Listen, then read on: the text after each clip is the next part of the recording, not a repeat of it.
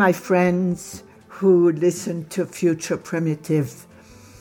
I'm um, honored and uh, and excited today to be with Alan Clements and to share our conversation with you. Alan Clements is a world Dharma teacher, performing artist, human rights activist, and the founder of the World Dharma Vision. As one of the first Westerners to ordain as a Buddhist monk in Burma, he lived in a monastery for many years, training in Buddhist psychology and mindfulness meditation. In 1984, he was forced to leave the country by the dictatorship with no reason given. He has returned numerous times to witness and document the human rights violation. Clements is the co founder of the World Dharma Institute, which offers an innovative video training program exploring world Dharma, the art and activism of freedom. Alan, I wonder you have a very um, very big life and uh, you uh, play in many different fields. So I was wondering if you'd like to say a, a few more things about your life and what you you have done and what you are doing. Well, Joanna, uh, an honor to be speaking with you. Uh, thank you for taking the time, and thank your listeners for taking the time to, you know, share this space together. It's so rare in the world to just breathe and take our time and not be in a haste and just, you know, the high art of feeling shared energy. So I really honor your own life and your work and really mm-hmm. bringing that to life and having me on your show, on your program. Uh, you know, at this stage of my life, uh, I have a 12 year old daughter whom occupies my heart, whether I'm in person or away. A great teaching, a great source of light, a magnificent dialogue with this young being and all of her friends. I just delight in it. I travel moderately frequently to very known places, to Hawaii and then the north coast of Australia, to Los Angeles, uh, to Vancouver, where I do workshops, I do public talks, I do uh, a performing solo piece, a piece of satire and uh, I would call it more humor than comedy, called Spiritually Incorrect meets Relationship Incorrect, The Great Reckoning. I've got three shows actually coming up in Byron Bay early in January mm-hmm. that will be filmed, and they're going to be the basis of a documentary film based on the show, uh, as well as my life story, which I'm very excited about. Uh, I was in Burma recently, as you mentioned about mm-hmm. uh, some of my past work where I've been actively engaged, I would say since 1977 when I first went there, Joanna, mm-hmm. and was mesmerized by the culture, by the teachings of the Buddha as they were expressed within society. I had never seen, quite honestly, the beauty of generosity, people openly inviting you into their homes and breaking bread with you and sharing meals with you and just really delighting in you as an individual, asking questions. Who are you? From where do you come? And what do you think in your background? Very beautiful experience for me. And ultimately, it led me into a monastery. I ordained ultimately in New York and flew off the next day with a couple of Burmese monks and stayed in Rangoon, presently known as Yangon. Course, I still call it Burma, but many people in the world call it Myanmar. And there in this monastery, started by the prime minister at that time, U Nu, I embarked upon an intensive period of mindfulness meditation under one of the great meditation teachers of the modern era, Mahasi Sayadaw, and his successor, Sayadaw U Pandita. It's interesting to note, Joanna, that this mm. particular center in Rangoon called Mahasi Meditation Center is actually the epicenter or the seat of the global lay mindfulness movement. Very few people know that mindfulness had a beginning. Uh, obviously, there's tremendous attribution to the teachings of the Buddha, but more in modernity, these teachings were confined to deep monastic settings with nuns and monks in remote regions of South Asia. And the Prime Minister of Burma, U Nu, along with my first teacher, Mahasi Sayadaw, brought them from the monastery into contemporary urban society. This was in 1947 with 15 students. And I was just there a couple of months ago, you know, in September 2018. And over 2 million people have practiced intensive mindfulness practice in that one center. There's over hmm. 300 centers in Burma and many hundreds more around the world. And many Europeans and Asians, Americans, Australians who teach this tradition were trained by teachers of teachers in that particular system. I mean, those are a few things that I do. I still write books. I just came out with a book just two days ago, actually. You're the first person to even hear about it, called uh, Wisdom for the World uh, Mindful Advice for All Nations. And the key line is the requisites of reconciliation. It's a book of conversations, Joanna, with my former meditation teacher, the late Venerable Mahasi Sayadaw, excuse me, the late Venerable Sayadaw U Pandita, mm-hmm. uh, who was the successor to Mahasi Sayadaw. Nine nights he called me into his monastery cottage, and we spoke about what does it mean to overcome division, hatred, and empower forgiveness and reconciliation in the face of sometimes abject violence, like in Burma or in any other country where there's been war and turmoil. Uh, and so that was a remarkable set of conversations that have been transcribed and edited and put forth in a book that's going to be made available worldwide as of probably around Christmas. And that's it. Do yoga every day. I meditate when I can. I have a twice weekly broadcast on FaceTime Live from our my Facebook page, and trying to do the best I can here in what appears to be not a particularly favorable topic, but this impending economic collapse, potentially a catastrophic environmental collapse. Yeah. And what does it mean to be the best expression of ourselves? If I dare say, if the planet's in hospice, what do we want to do today? How do we want to behave? How do we want to feel? And whom do we want to do it with? So that's a little bit where my heart is right now, Joanna. It's vulnerable, it's open, it's tender, it's hurt, it's broken. Yeah. I've never cried so much in my life, pretty much every week. Uh, losses are felt as insurmountable, and I feel less and less strength, but I have more of an ethical fiber, if you will, at least feel the circumstances. I may not know what to do, but I'm very willing to feel, and I'm very willing to listen, and very willing to ask questions. And I'll close with this in this first part: is yes. if I learned anything in my life, is that I don't know, and I really say that without cliche. I've had so many false assumptions broken on the altar of arrogance, and uh, have come crumbling down, as you said earlier, like now just a pebble on the beach. Mm-hmm. The shame, the pomposity, the even the the the egoism of thinking I was enlightened at one point.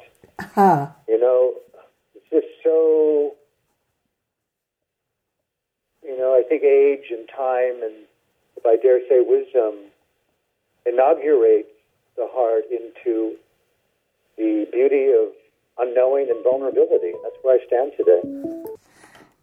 Alan, what you were saying was really uh, was really beautiful, and uh, I love the way you said, uh, broken on the altar of arrogance, broken on the altar of entitlement.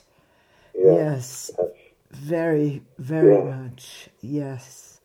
We have to uh, come out of the coma of the cult of self I mean, that's sort of how easy it is today to weave ourselves into these strange cave dwelling spaces from digital social media to the elevation of self through unperceived dogma and developing a clique, a community, a cult of people who collude with us to keep us in denial and fear. And look at the Catholic Church, look at the Buddhist Church, look at the Vipassana Church.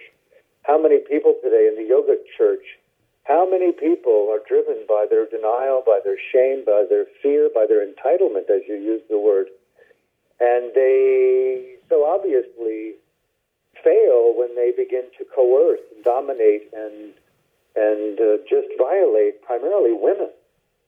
Yeah. Look at the look at the carnage that we have seen exposed through the Me Too movement and gone beyond into the spiritual movement, the yogic movement, the Vipassana movement, the Buddhist movement, the Tibetan teachers movement. And they're not just casual crimes against women, they're really heinous and unthinkably pathological, if I could say the word. And uh, what a moment we're in to to resurrect not blame, but to what can we learn in this case? And I come right back to, you know, not what I can teach you to do that's better, but what can I reveal about myself that shares with you the process of my own understanding? Where am I lying? Where am I in deception? Where am I in unknowing? How have I assumed false certainty about places of my own psyche? I think that's the more appropriate form of sharing the Dharma today, sharing our heart and humanness and psyche and source. To me, that's the ultimate sense of entheogen or the psychedelic. How do I not know and how do I collude with that knowing to think that I know? And come out of that, that internal psychological hoax called indoctrination.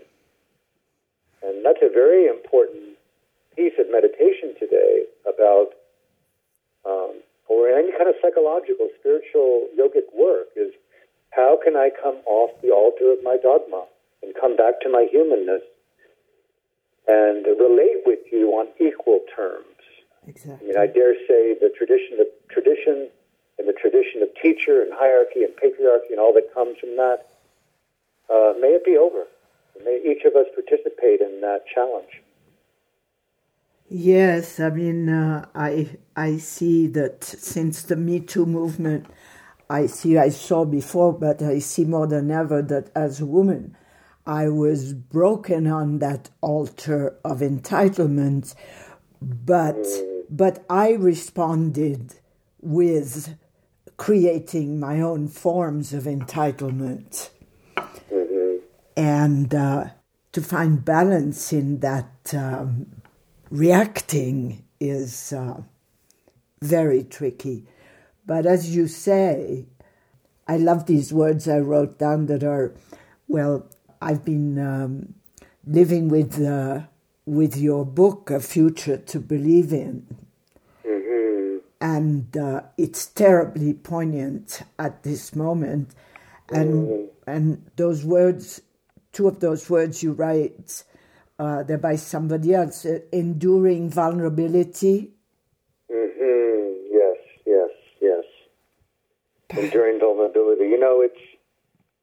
Uh, I take a breath hearing that. Um, I've been. I wanted to say so hurt in the last two years with the death of family and friends, but I want to rephrase that to say how human I have become in the face of these inevitabilities of mortality and the loss of tremendous intimacy through death and the passing of loved ones, and even the loss of friends and the loss of of a love relationship, mm-hmm. the loss of a country, the loss of my colleagueship and allyship with the the the international shaming and scapegoating of Aung San Suu Kyi, the Nobel laureate and democracy icon in Burma, and how they've gotten it wrong in so many ways in which I feel where I had been strengthened by these things that I just not took for granted, but participated in wisely as I could. But when they passed and changed, my heart cracked.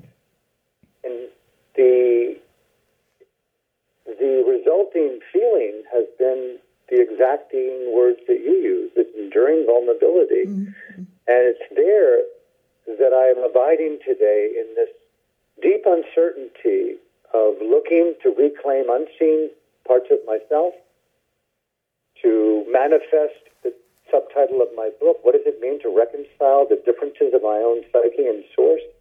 How can I make amends with people I've hurt? How can I cross the divide of anger and arrogance and seek forgiveness mm-hmm. and to ask for forgiveness in those places? You know, I had a my former partner that I was with for almost two years.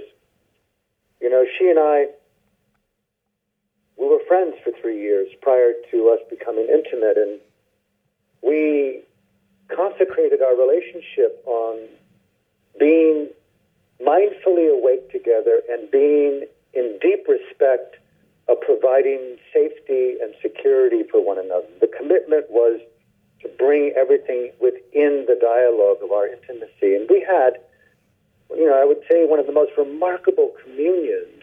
I wanted to say conversations, but communion mm-hmm. of the heart, the soul, and the body that has been a, a lasting sense, a lasting resource that's that has continued on, even though the relationship now has changed forms.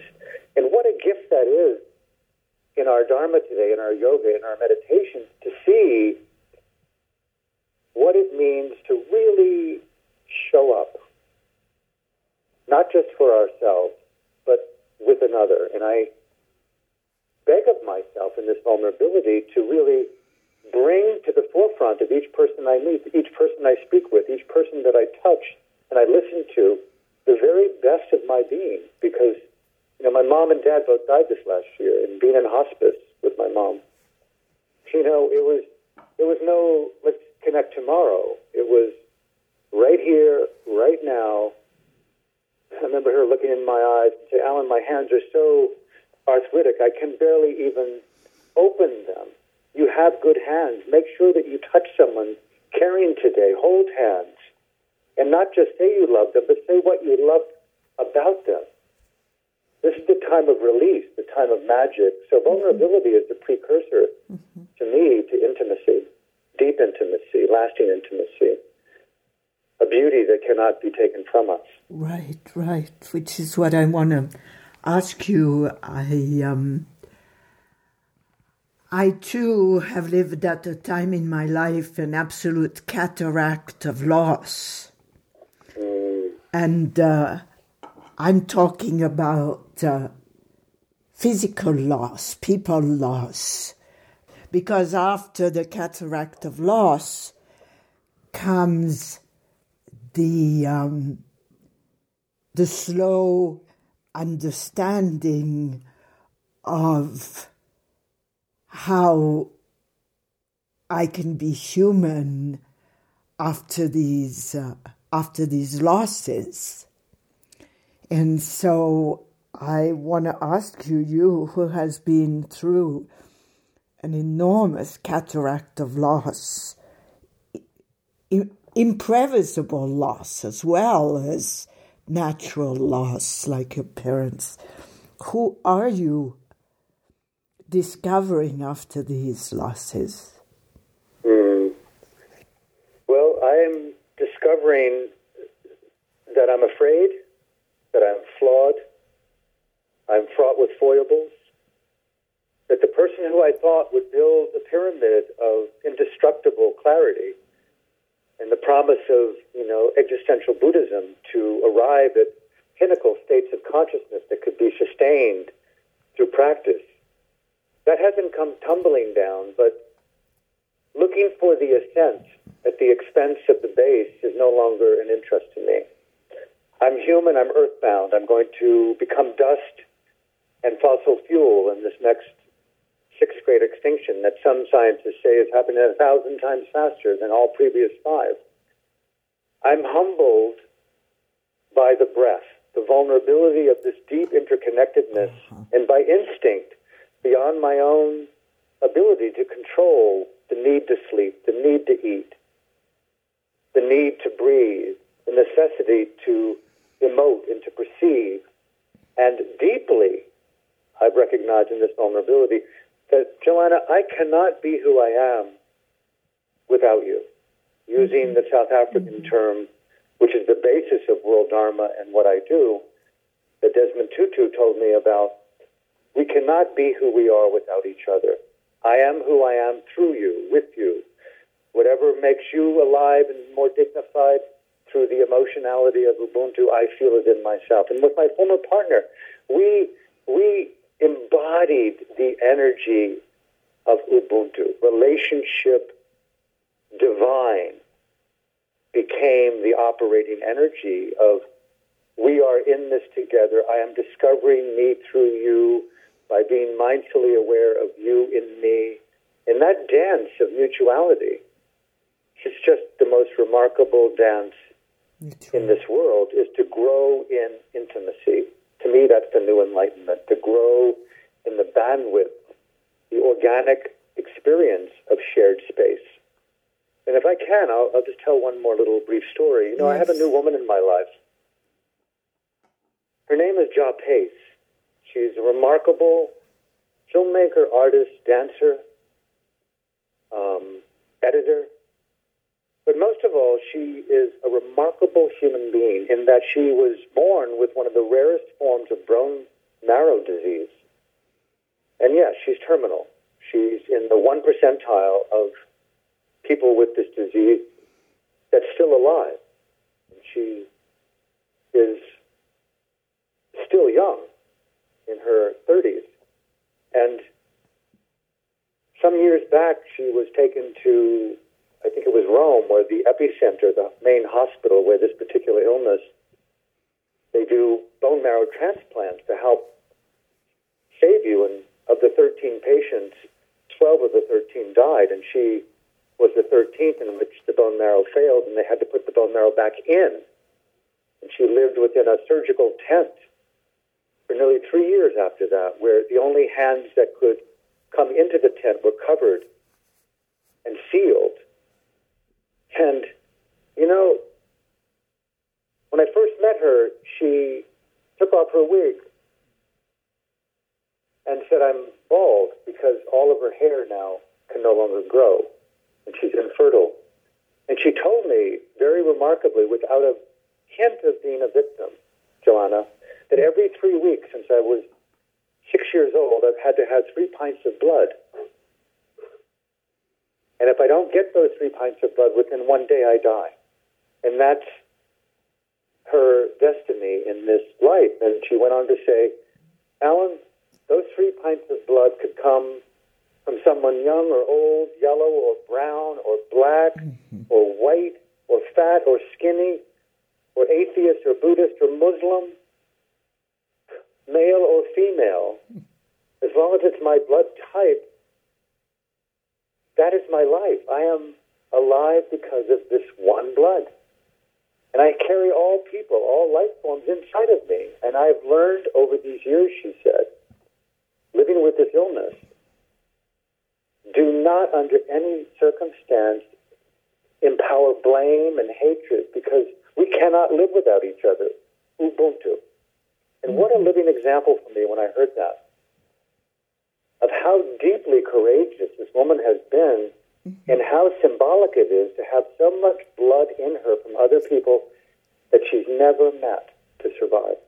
And aren't we all in that same kind of anatomy of a globe and an anatomy of an ecosystem and an anatomy of life? Who could ever live isolated from each other except through arrogance and ego?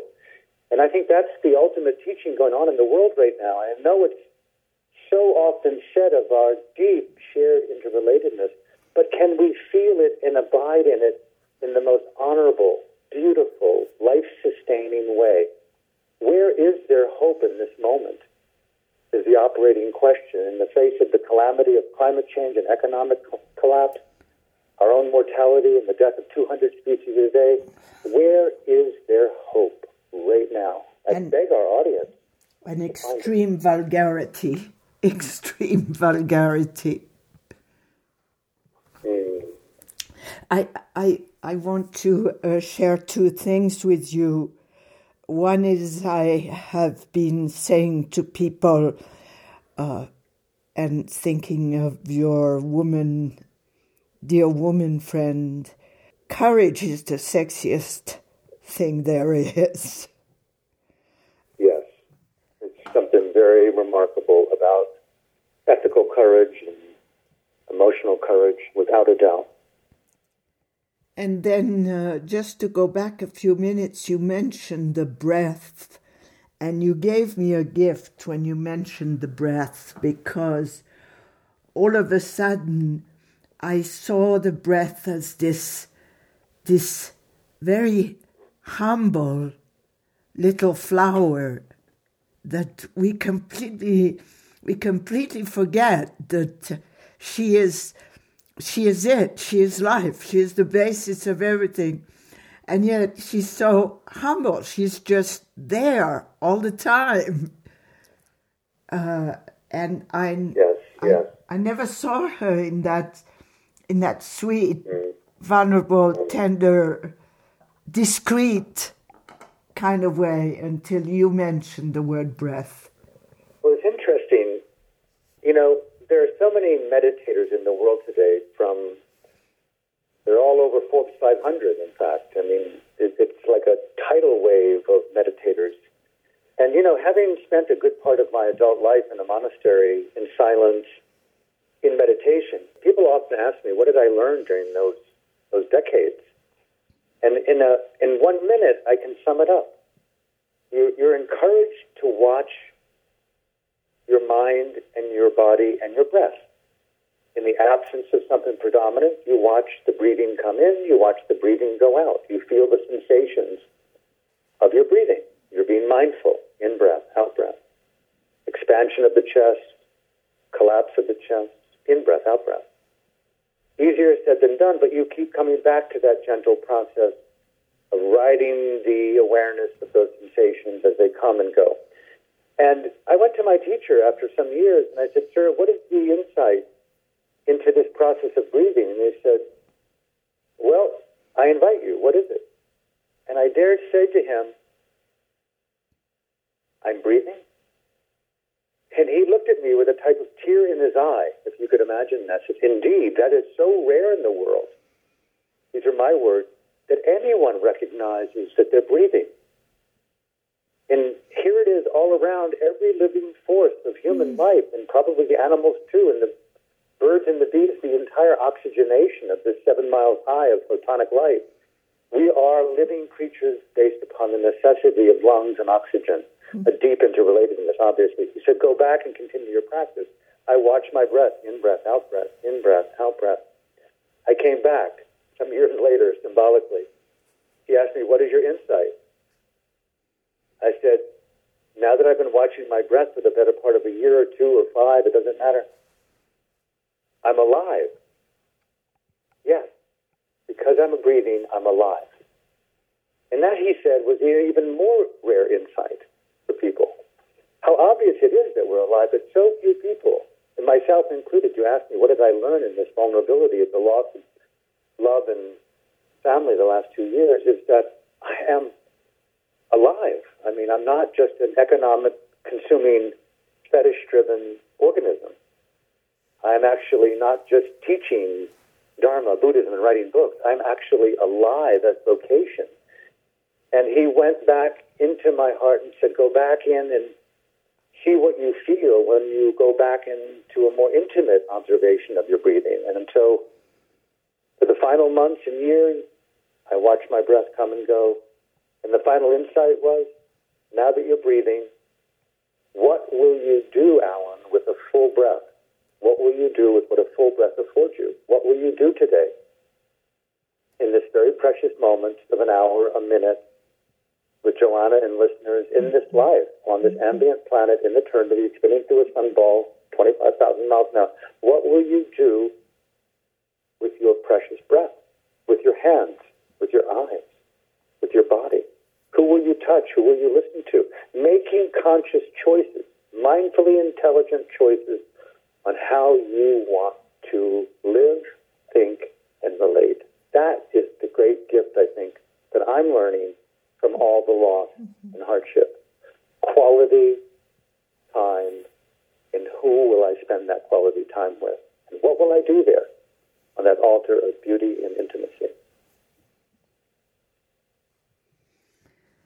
Yes, it's uh, it's been my uh, it's been my wish for a while now uh, to die knowing that I have lived.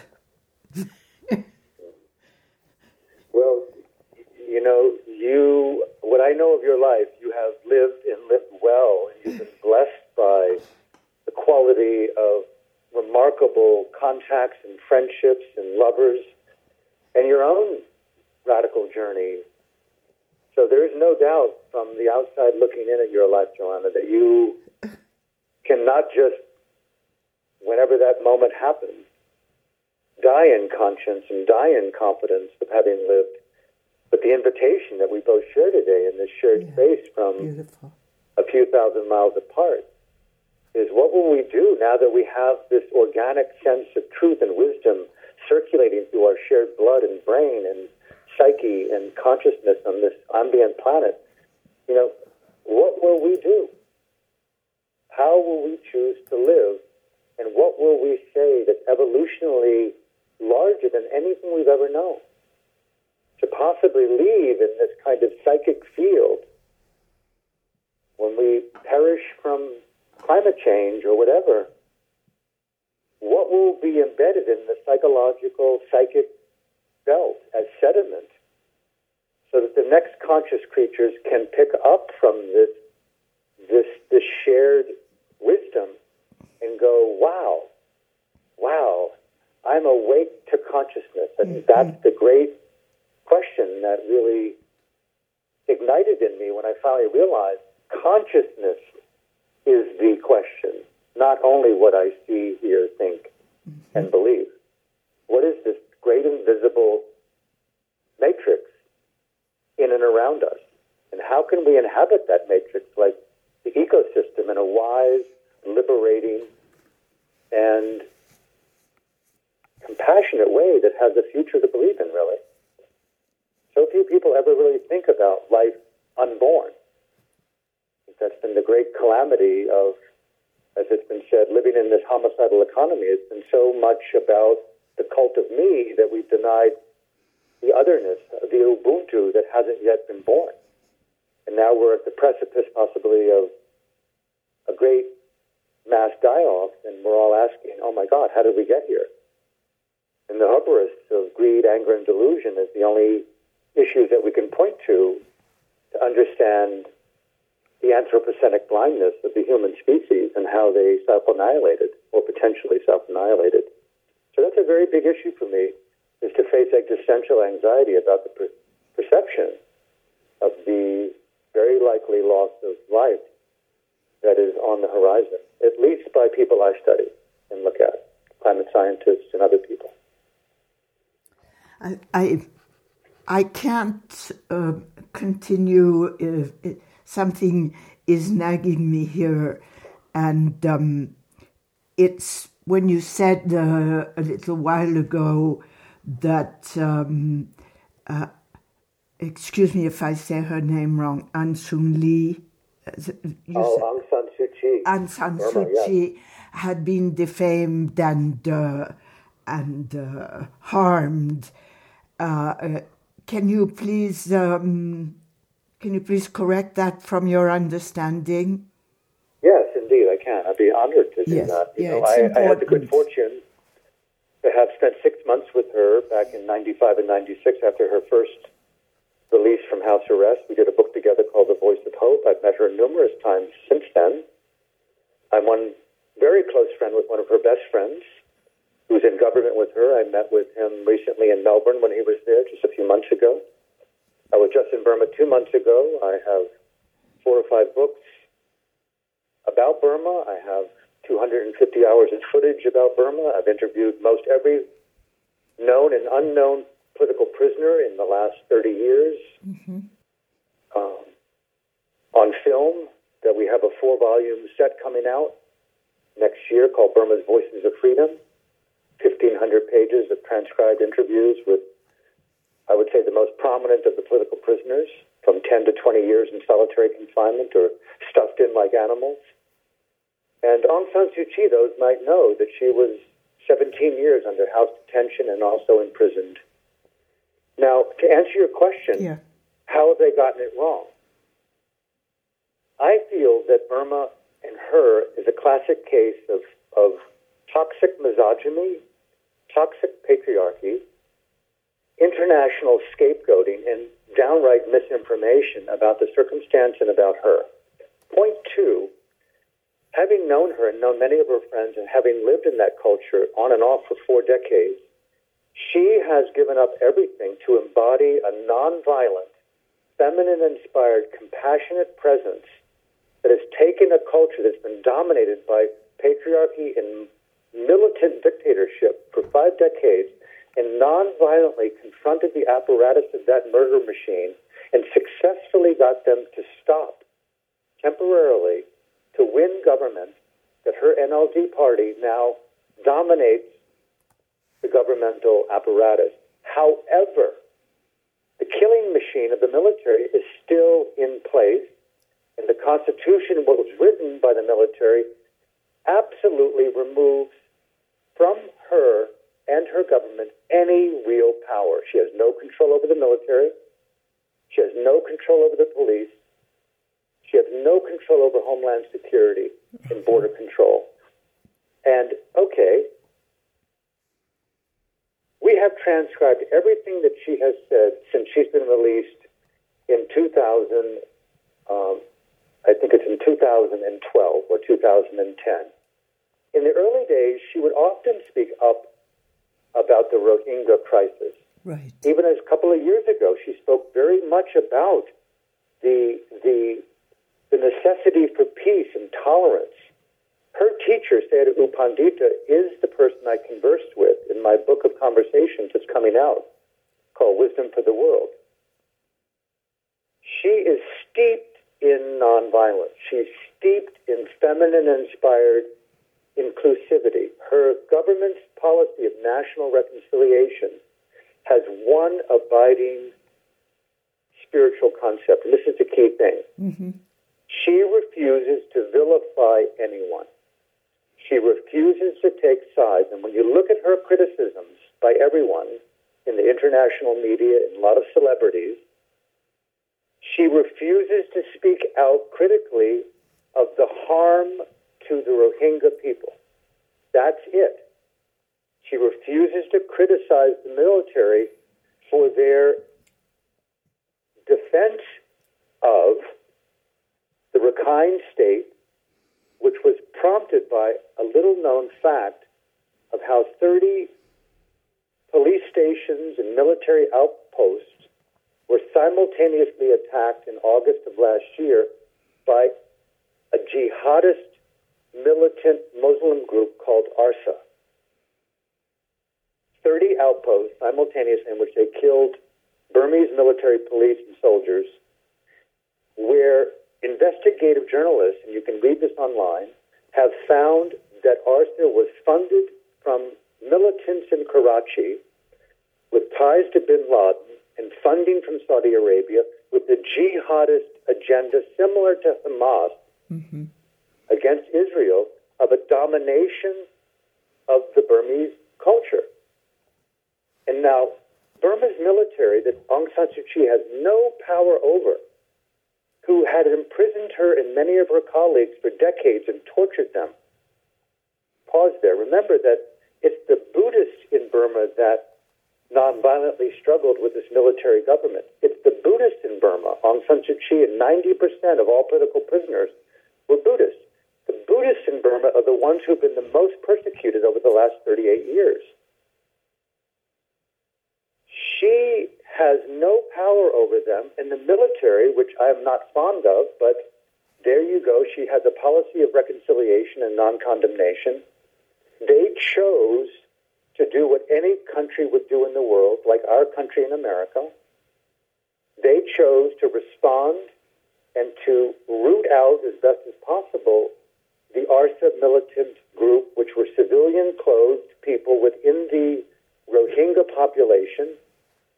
And these poor Rohingya people that have just been crucified in the middle of this incredible calamity all had to flee based upon this mutual struggle between a militant group and the Burmese army. And I think, frankly, America, look what we did in Iraq. Mm-hmm. Under the pretext of nuclear weapons, we killed, or 500,000, is it, civilians have died?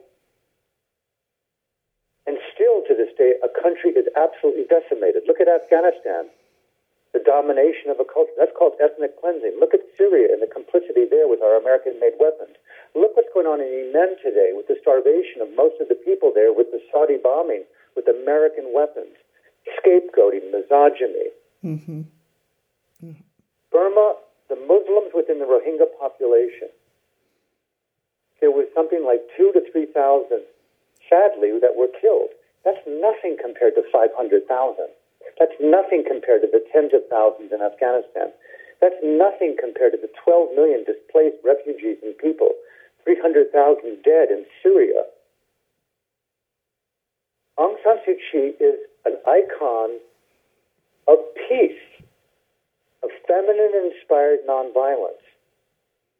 If she speaks out denigrates the military, you can be sure that that would be the pretext for her incarceration and probably the loss of her government.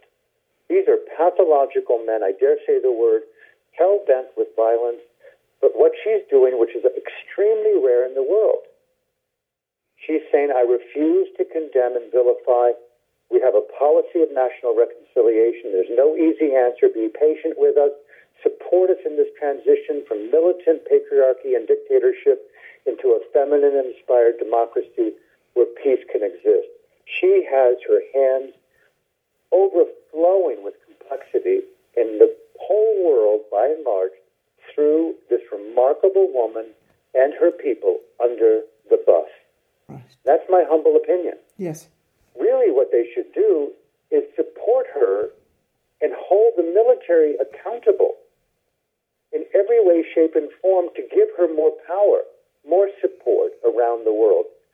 And all of what I've just said can be transcribed, and you can look online and find exactly what I've said to corroborate what I've just said. It's not my opinion, it's fact. Does she have faults, Joanna? Listen, I spent six months with her. I've talked to her numerous times after that. Many of her friends, my teacher and her teacher, are the same person. I've been in the same room with her many times. She's the first to admit her faults. Yes, she has a short temper. I have a short temper. Many of us have a short temper. Look at the pressure she's under. But is she violent? Is she complicit with genocide and ethnic cleansing? No. People do not get that she's on a tightrope with one of the highest spiritual agendas known on the planet okay. non vilification. That's it. Non vilification. Well, non demonization non vilification, yeah. non blame, only positive expressions of inclusivity. Bring the divide closer together is her agenda. You know, look at our country. By and large, many Americans, whether they're open or not about it, dislike Muslims. Look at Israel and Palestine. Look at the onslaught of Islam around the world. I've been in Afghanistan. I've been in Iraq. I've been in Pakistan. I've been in Turkey. It is not easy to be there with a girlfriend, a white woman. It's crazy. You know, I'm an open minded, multi faith individual. But, you know, when you have someone like you have Hamas declared an agenda to the annihilation of Israel, I think Benjamin Netanyahu and anyone in his government has a right to defend their people. And it's not an easy task to be a politician. I don't know that I could handle that. In right. Burma, to champion nonviolence in the face of the world's collective obsession with violence, Aung San Suu Kyi is a nonviolent activist. For God's sake, where do we see that in politics today? So, so I think she's still more remarkable today than ever. And maybe that's my filtered opinion, but I stand on it. Okay, I'm I'm very glad that uh, that you spoke this. So, maybe approaching the closing of our conversation, we could talk about what is freedom and um, what is the road to freedom? What is the courage cost of freedom? Well, you look at the philosopher Isaiah Berlin, he talked about two types of freedom, positive and negative freedom. You know, there's the negative freedom of overcoming the forces of denigration inside and out, overcoming fear, overcoming anger, overcoming greed, discrimination, all forms of it, from mild to toxic. But that is just the absence of toxicity in the mind. And the positive expression of freedom is to look at the mind and life and human environmental rights like a flower. And you don't examine the darkness between the petals for the flower to open or blossom. You nurture the flower, you nurture society, you nurture the environment, you nurture the human heart, you nurture intimacy. And what is that? In this simile, you what is the light of consciousness? What is the water of consciousness? What is the the soil and the minerals of consciousness? What is the, the oxygen of consciousness? And to me, the oxygen and these minerals and light are all about positive transformational qualities of consciousness. I call them mindful intelligence. Really, what they point to is the power of love, the power of generosity, the power of intimacy, the power of reconciliation, the power of trust, the power of compassion, just simply taking the power of empathy, the ability to put my heart and mind into the heart and mind of another and ask myself the humble question how would I like to be received at this moment now? How would I like to be treated? So, these positive transformational elements of society and consciousness and environment, to me, that is called world dharma, a dharma beyond dogma, beyond philosophy, beyond religion, beyond belief. You know, I was in the war during the last year of the three way ethnic cleansing to answer this question on freedom.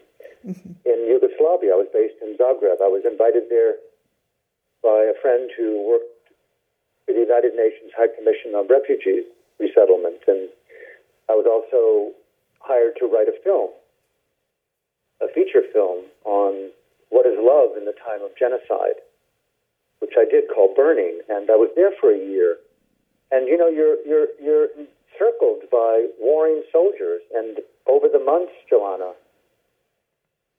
you have the Bosnian Serbs and the Croatian Catholics and the Bosnian Muslims. It's a three-way ethnic cleansing.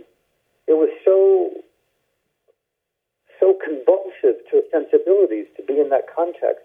But what I learned post-war, going to Sarajevo, the first few days after the ceasefire, and may you remember, or others may remember, that in Srebrenica, the town of Srebrenica, in the mm-hmm. in the soccer stadium where the Dutch peacekeeping forces were protecting the thousands of Muslim boys and girls and women in this stadium from potential murder. Well, they were attacked, and the Dutch peacekeeping forces abandoned them, and the Bosnian Serbs separated the men and boys from the women and they killed 8,000 Muslim men and boys in a matter of two days. And my friend and I, who worked for the United Nations, we drove out there and we saw these mass graves. It was beyond belief to think and see that human beings, us, this interrelated phenomena called life, known as 7 billion of us with these different religions and languages all pulsating on this planet, killed like this. And we think of the Holocaust, we think of East Timor, we think of all the various mm. massacres from Ken Saro-Wiwa hanging in Nigeria. We think of everything that's gone down in the name of righteousness and truth and ism and my understanding of the right way to bring freedom to the world. Everything gets done through this unfiltered patriarchy and domination called I'm willing to kill in the name of my religion. And I saw that for the first time in this mass grave. And there you could see a hand sticking out of the, the soil of putrefying flesh. And I swear I saw a ring on that finger, and I saw for the first time that I too could kill. I too could dominate another person if I let myself attach to a belief system of the rightness of my religion, the rightness of my truth. One of the great learnings in that society, as I heard from people who lived and survived, was we could not believe it was happening, but we saw even among family the flames of ethnicity and xenophobia metastasize into belief systems. We even killed members of our own family to protect us from genocide. And it was just madness. And I thought to myself, if I can do that, I have to look deep inside and prevent myself from that mechanism in the human psyche of attachment to a belief system mm-hmm. that could kill in the name of truth my truth, my Islam, my Christianity, my yeah. Buddhism. And right there, I stopped being a Buddhist and became, for the first time in 1993, a vulnerable human being beyond beyond belief, beyond philosophy. I wanted to know myself for the first time. Ubuntu. I cannot be who I am without you. It takes me from the pedestal of my self certainty and puts me in an empathetic relationship with other. And right there, that's the highest freedom, is the humility to feel that we cannot be who we are without each other. The absence of Ubuntu, the absence of world Dharma, is hierarchy, patriarchy, domination, violence, and murder, and potentially planetary death. So, positive freedom. How well do I live today using my voice of love? How well do I live today using my voice of compassion? How well do I use my voice of patience and determination? And what vision do I have that I want to put forth for the children, the birds, the butterflies, the trees, the life that's still unborn? Mm-hmm. We have a far reaching compassion. And to me, that's the highest freedom, is the compassion to see beyond the horizon of my own needs and my own fears, my own mortality, and do something with what a full breath affords you to do today to preserve life as best as possible and to live the good life in this moment with whom you choose, mindfully intimate, in breath, out breath. How do we want to serve each other, feel each other, kiss each other, hold hands with each other, forgive each other, come back together again as lovers of the heart? A transcendent beauty right here right now by learning the vulnerability of breathing. In breath, out breath. You never know when it will stop, but it will. Thank you. Thank you so much, Alan. I, I, I feel that this is uh, a moment for us to go our ways, and I'm so grateful that uh, we touched here and we touched here so we could touch as many people who will listen to this podcast. Joanna, thank you from my heart for the moment, and I thank listeners for listening, and um, may you be well, and mm-hmm. thank you for the opportunity. All right.